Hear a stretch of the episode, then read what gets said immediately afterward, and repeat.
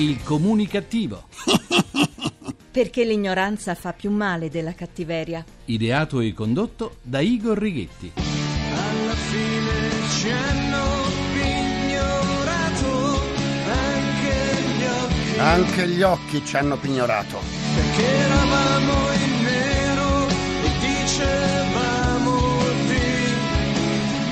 Buona comunicazione Italia, anzi no, Italicum, dal vostro comunicativum di fiducia Igor Righetti. Bentornati alla nostra terapia radiofonica di gruppo Fuori dal Coro numero 2228, dodicesima edizione, perché l'ignoranza fa più male della cattiveria. Tempi duri per le nostre più antiche vestigia situate in Campania. Dopo Pompei, che non smette di preoccupare per il suo stato critico, tocca a Pestum, la splendida città della Magna Grecia, essere al centro dell'obiettivo. E non per la sua storia millenaria, non per le sue mura, i suoi edifici, la sua bellezza, ma per le sue disavventure, che poi non sono soltanto sue, ma che in epoca di ristrettezza economica fanno sobbalzare sulla sedia un po' tutti gli italiani. Sentite come fanno sobbalzare sulla sedia. Il fatto è che a pochi chilometri dall'area archeologica di Pestum è stato costruito un nuovo, innovativo museo narrante, un museo che è più il tempo in cui è chiuso che quello in cui è visitabile. Oh mio Dio!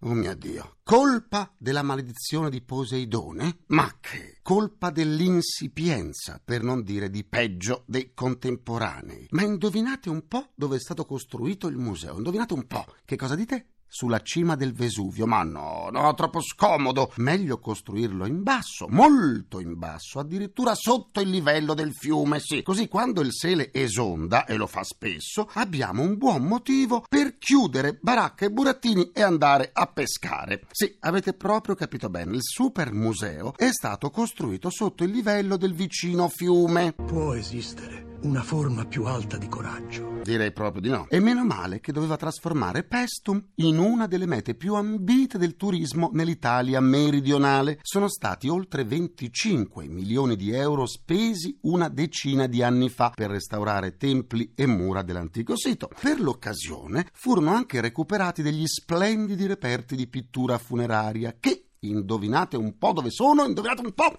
avete indovinato nei depositi. Così non si rovinano, ma naturalmente nessuno può vederli. Forse sono reperti timidi. Continuiamo così, facciamoci del male. E continuiamo così, Nanni Moretti. Sì, col finanziamento si fecero anche altri interventi, come l'acquisto di un vecchio edificio della Cirio che si pensava di poter far diventare la porta d'ingresso dell'area dei templi. Si pensava e si spesero per questo 3 milioni e mezzo di euro. Invece, no, invece no. Si accorsero dopo che sarebbero occorsi molti altri denari per realizzare quel progetto. Volete sapere che fine ha fatto lo stabilimento della Cirio? Semplice, è diventato un dormitorio per i senza tetto. Oh.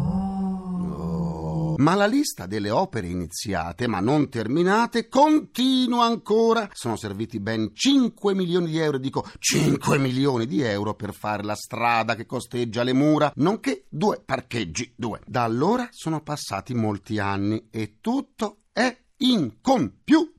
Si aspettano altri 13 milioni per ultimare i lavori. Nel frattempo, però, i turisti possono sostare con le auto nei due parcheggi privati presenti sul posto. Scriveva Antonio Gramsci. Uno dei caratteri italiani, e forse quello che è più malefico per l'efficienza della vita pubblica del nostro paese, è la mancanza di fantasia drammatica. Ecco, sbagliava. La fantasia drammatica è sempre, ma sempre, presente.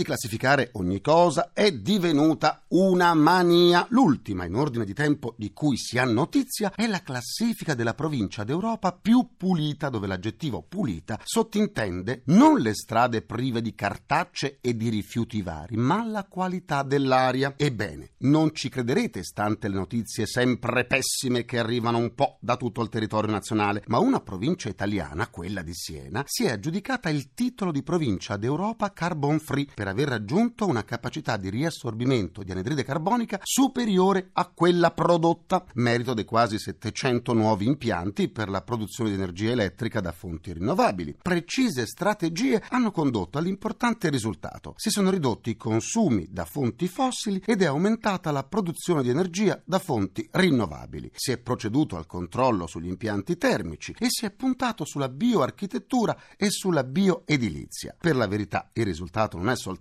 merito dell'ingegno umano. La produzione geotermica da sola copre quasi il 90% del fabbisogno elettrico e il territorio senese è costituito per il 50% da fitti boschi. La natura quindi ha dato una mano a realizzare una politica energetica virtuosa e a fare di Siena la prima provincia italiana ed europea carbon free, libera dal carbone. Liberi, liberi siamo, poi però liberi? Ma come da che cosa? Vasco, liberi dal carbone. Eh, il mio avatar Igor chiede ora la linea per il suo grrrr. GRC, giornale radio comunicativo. Il Grande Fratello 13 ha aperto ufficialmente le porte della nuova casa. I partecipanti sono stati divisi tra donne assegnate nella casa e uomini spediti in cantina. I due gruppi saranno riuniti soltanto la prossima settimana. È o non è il caso di dire che nella casa del Grande Fratello per ora gli uomini sono stati trattati come dei salami? I carabinieri di Pavia hanno arrestato un nomade di 34 anni pluripregiudicato ricercato dall'Interpol con l'abitudine di commettere le rapine armato di una sciabola. Sarà vero che al momento dell'arresto il nomade abbia dichiarato di usare la sciabola perché aveva fatto un fioretto? Ma chissà. Vi siete persi una seduta del comunicativo? Eh, allora andate sul sito comunicativo.rai.it dove potrete anche scaricare le sedute in podcast. Se invece volete esternare un po' di sane comunicattiverie, vi aspetto sulla pagina Facebook del comunicativo, facebook.com slash il comunicativo. Continuiamo la terapia. Casa, dolce casa. Casa dolce. La crisi economica ha inciso in modo profondo sull'andamento del mercato immobiliare. La stretta nell'erogazione del credito e i problemi sul fronte dell'occupazione sono due dei fattori che più hanno inciso sul settore, anche se la conseguente diminuzione dei prezzi potrebbe essere un incentivo all'acquisto. Secondo l'Istat i prezzi sono calati per l'ottavo trimestre consecutivo, vale a dire per due anni di seguito, tanto che per gli immobili residenziali si può stimare un calo di circa il 20% rispetto ai prezzi pre crisi. Ma facciamo il punto sull'argomento che interessa tanto gli italiani con due esperti del settore. Le nostre due mascotte evasione fiscale annunciano l'ingresso del presidente di un grande gruppo immobiliare italiano, Ilario Toscano. Buona comunicazione! Tutti voi. Vengono ancora fatti gli acquisti di immobili per investire? La crisi internazionale che c'è stata indubbiamente ha creato una mancanza di fiducia che si è aggiunta poi anche a questa incertezza in posizione fiscale e evidentemente ha fatto sì che eh, dal 2007 ad oggi, prendendo a campione un tipico taglio da investimento al di sotto dei 65 metri quadri, tale investimento è diminuito di circa il 10%. La domanda per la concessione di mutui è tornata a crescere, ma in quanto alle erogazioni? Tutto sommato la domanda di erogazione dei mutui c'è sempre stata, eh, forse quello che è mancato a partire dal 2007 ad oggi è stata proprio un po' l'erogazione dei mutui, un'erogazione che prima forse è stata fin troppo fluida che successivamente via via è venuta a mancare, oggi forse c'è una ripresa ma ancora non così fluida, le condizioni oggi sono sicuramente molto più severe e soprattutto gli importi concessi sono nettamente inferiori rispetto al passato. Bisognerebbe trovare evidentemente un compromesso forse tra la troppa concessione, fluidità del passato con invece la stretta che c'è oggi. Quali le aree dove la crisi si fa sentire di meno? La crisi eh, in qualche modo a livello nazionale è stata abbastanza omogenea. Se vogliamo individuare delle aree dove è stata lievemente meno sono i centri storici delle grandi città, anche perché in qualche modo hanno un mercato non solo locale ma eh, un po' più internazionale. Ci sono segnali di ripresa del mercato immobiliare? Si comincia a intravedere, infatti il 2013 è andato un po' a correnti alterne, c'è stato un primo semestre molto difficile, ancora molto difficile con una diminuzione che è stata di meno 11% circa, però poi il secondo semestre ha recuperato sul primo fino ad chiudere l'anno a un meno 7%. Tale recupero continua ad esserci anche quest'anno, 2014, infatti prevediamo già il primo trimestre con un segno positivo, addirittura un più 2% a livello nazionale, se dovessimo individuare solo le grandi città dovremmo andare intorno a un più 4%. Grazie Ilario Toscano e buona comunicazione. Buona comunicazione a tutti voi. Do la buona comunicazione al presidente di un altro grande gruppo immobiliare italiano, Antonio Pasca. Il calo dei prezzi di acquisto degli immobili ha toccato il fondo o continuerà? Beh, effettivamente, in base alle analisi condotte dal nostro ufficio studi, nel 2013 il mercato immobiliare ha dato ancora segnali di contrazione sia a livello di prezzi sia a livello di compravendite, anche se Devo dire che a partire dal secondo trimestre di quest'anno eh, i nostri operatori hanno iniziato a riscontrare i primi segnali di ripresa e di volontà di acquisto. Il 2014 potrebbe non essere molto diverso dall'anno passato, soprattutto se non ci saranno cambiamenti sul fronte dell'erogazione del credito e sul fronte dell'occupazione. Due elementi secondo me importantissimi che più di tutto hanno inciso in questi anni sull'andamento appunto del mercato immobiliare. Nelle grandi città per il 2014 prevediamo una contrazione dei valori compresa tra il meno 4 e il meno 2%. In queste realtà si nota un maggiore dinamismo che si è tradotto in un ritorno di interesse all'acquisto sia da parte delle famiglie sia da parte degli investitori, in particolare in città come Milano e Roma. Più complessa però è la situazione nell'Interland delle grandi città o nei capoluoghi di provincia, dove le difficoltà di accesso al credito si sente maggiormente e dove sono presenti nuove costruzioni purtroppo invenduti per le quali la riduzione dei prezzi stessi sembra essere necessaria. La casa è sempre stata ritenuta un buon investimento, è ancora così? Nel primo semestre del 2013 l'analisi dei rendimenti delle abitazioni nelle principali città italiane ha confermato la stabilità del trend degli anni precedenti. Il rendimento anno lordo si è attestato infatti intorno al 4,1%.